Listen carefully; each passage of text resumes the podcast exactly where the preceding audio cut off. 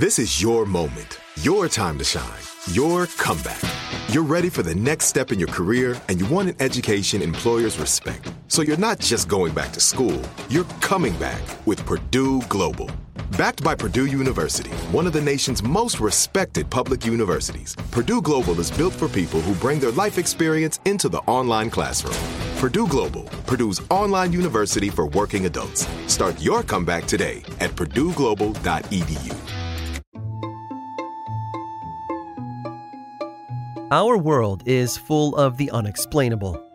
And if history is an open book, all of these amazing tales are right there on display just waiting for us to explore. Welcome to the Cabinet of Curiosities.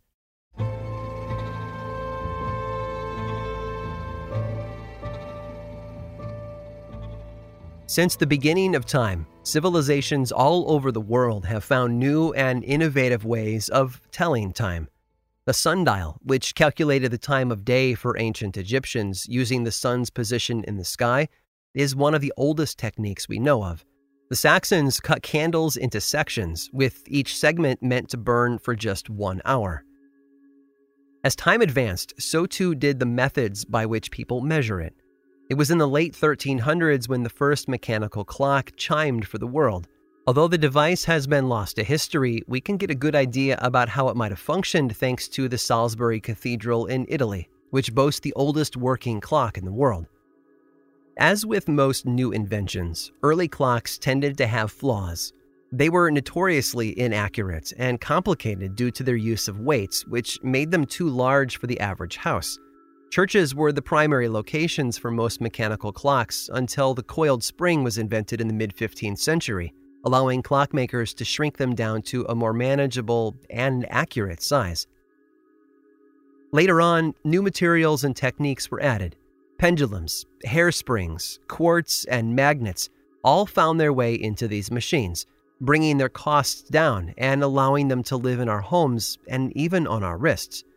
Over the centuries, they've transformed from enormous structures to mass produced commodities.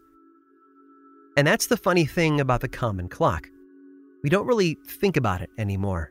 We expect it to be there, on the wall or on our wrist, or now on our cell phones. We've never had a reason to ask the biggest question of all why can't we tell time? Our bodies are capable of incredible things, like creating life and healing our own wounds, but counting the seconds to the same degree as a $10 watch is impossible. Some extraordinary people are capable of hearing a tone and telling you exactly what musical note it is. Others have photographic memories so vast they're able to recall 10 year old conversations word for word as though they were reciting lines from a play. But an accurate internal clock has eluded our evolution for millennia. At least until 1825, when J.D. Chevalier demonstrated his unique talent for telling time. He developed it as a child when he began counting the intervals between bell chimes and pendulum vibrations of the clocks around him.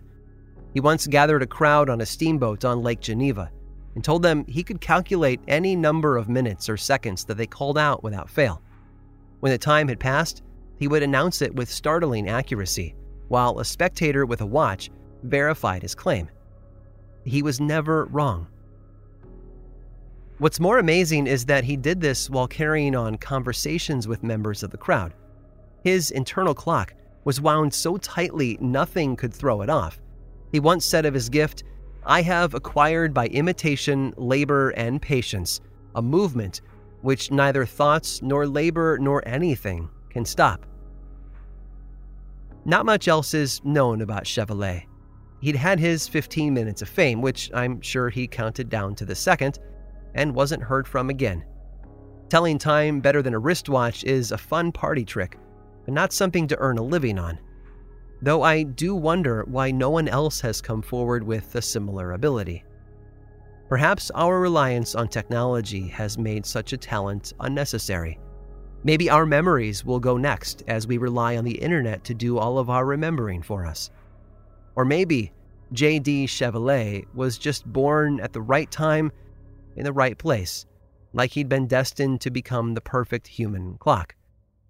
After all, he was Swiss.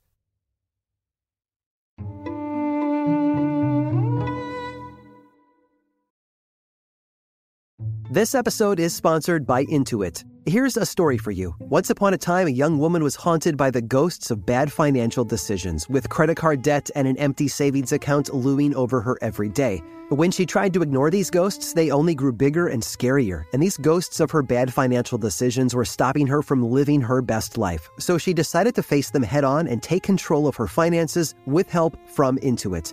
Intuit helps you face your financial fears with confidence through products like TurboTax, Credit Karma, QuickBooks, and MailChimp.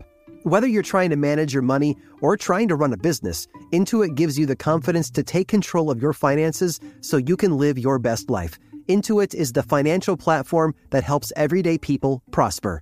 Intuit has helped 100 million people live their best financial lives. Visit intuit.com, I N T U I T.com to start living yours. Let's get into it. Trinity School of Natural Health can help you be part of the fast growing health and wellness industry. With an education that empowers communities, Trinity grads can change lives by applying natural health principles and techniques in holistic practices or stores selling nourishing health products. Offering 19 online programs that fit your busy schedule, you'll get training to help turn your passion into a career. Enroll today at trinityschool.org. That's trinityschool.org. Right here, right now. Find your beautiful new floor at Rite Rug Flooring. Choose from thousands of in stock styles, ready for next day installation, and all backed by the right price guarantee. Visit riterug.com. That's R I T E R U G.com today to schedule a free in home estimate or to find a location near you. 24 month financing is available with approved credit. For 90 years, we've been right here, right now. Rite Rug Flooring.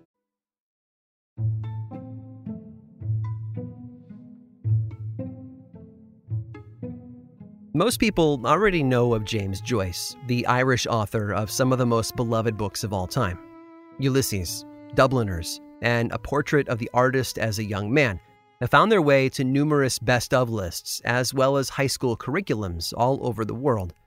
It's that last title, A Portrait of the Artist as a Young Man, that's particularly special because of one character Cranly. Cranly is described in the book as the main character's best friend at university and someone content with the status quo. He is not called to greatness the way his friend is, which is odd because the man the character was based on did some pretty great things in his own life. His name was John F. Byrne, or JF as he was known, and he attended college with James Joyce. They became good friends over the years, so it seemed fitting for Joyce to write him into one of his books.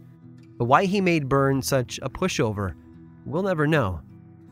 You see, J.F. Byrne was, among other things, an inventor. In 1918, he devised a secret code system using nothing more than a cigar box and a few bits and bobs from around the house. He called his invention the Chaocipher, which sounds a bit like a weapon a supervillain might use against Superman, but it's really more benign than that. Well, unless you're sneaking messages across enemy lines, and you don't want the opposition to know what you've written. The Chaocipher consisted of two disks, side by side, each disk rotating on a spindle. A mixed up version of the alphabet was written along the outer edge of each disk, and as you turn it, the other would move in the opposite direction, similar to the gears on a clock. As each letter was enciphered, the alphabet shifted again, making the encoded message practically impossible to decipher without the algorithm. Now, you would think such a method for enciphering messages would earn top dollar from anyone wanting the utmost security for their classified communiques.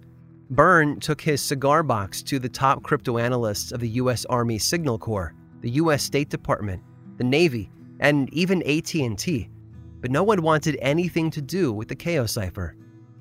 But Byrne was resourceful, as he'd clearly demonstrated, and he decided to put his little box to the test – he compiled a book of popular texts that he had enciphered and then challenged readers to crack the codes. In his 1953 autobiography, he enciphered a message using the Chaocipher and offered $5,000 to anyone able to break it. Not a single person was able to decode the booklet or the message. He even mailed copies to the American Cryptogram Association and the New York Cipher Society, groups whose members spent their lives encoding and decoding secret messages using all sorts of tricky methods. But Byrne's Chaos Cipher proved too difficult for anyone brave enough to face it. And then, in April of 1960, Byrne passed away, taking his algorithm with him to the grave. No one had come close to solving the Chaocipher's mysteries in the decades following Byrne's death. The passage within his autobiography was still enciphered, as was the small booklet he published of known texts. It seems his cigar box and the secrets inside it were lost forever, and no one knew how any of it worked. Well, almost no one. J.F. Byrne, perhaps knowing what he'd created was too much for anyone to figure out on their own, passed his knowledge down to his son, John, before his death. In 2010, almost 100 years since the device's inception, John donated his father's work to the National Cryptographic Museum in Fort Meade, Maryland. In doing so, he proved two things. First, unlike the James Joyce character based on him, J.F. Byrne had never been one to uphold the status quo. And second, truth is definitely stranger than fiction. I hope you've enjoyed today's guided tour of the Cabinet of Curiosities. Subscribe for free on Apple Podcasts or learn more about the show by visiting curiositiespodcast.com. This show was created by me, Aaron Mahnke, in partnership with How Stuff Works. I make another award winning show called Lore, which is a podcast, book series, and television show. And you can learn all about it over at theworldoflore.com. And until next time, stay curious.